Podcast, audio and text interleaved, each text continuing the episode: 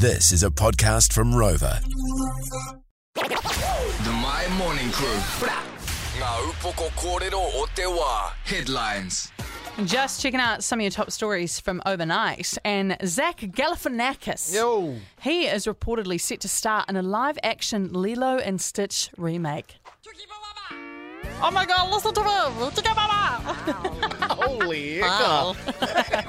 Is that not Stitch in the building right now? It's Stitch in the building! Holy. So, the much loved 2002 Disney movie is getting the reboot treatment. Like so many classics before it, the film follows the story of the Hawaiian girl Lilo and a dog like alien called Stitch, who forge an unlikely bond despite the fact Stitch was engineered to wreak havoc.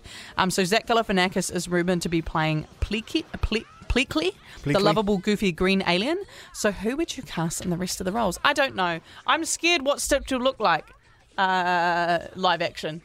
You know, I'm, I'm worried because remember what they did with Sonic the first time, and he looked very Oh, unhinged, and then bruh. they had to reanimate him. You know what I'm saying? The worst. So I'm scared because um, Stitch is such an iconic and beloved character. Yeah. you know what I mean. Where would you rank it uh, among your like your favorite movies of all time? Is it the top It's in my top ten. top ten? Yeah. Ooh. Because Ohana and family, and family means nobody gets left behind.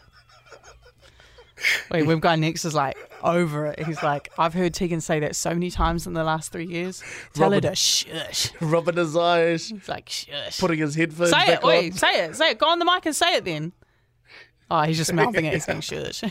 So they're they're in the works at the moment. So It is just, in the works. Yeah. It is in the works, and I'll give you some updates whenever I get them. And that is all for your headlines. The Mai Morning Crew podcast.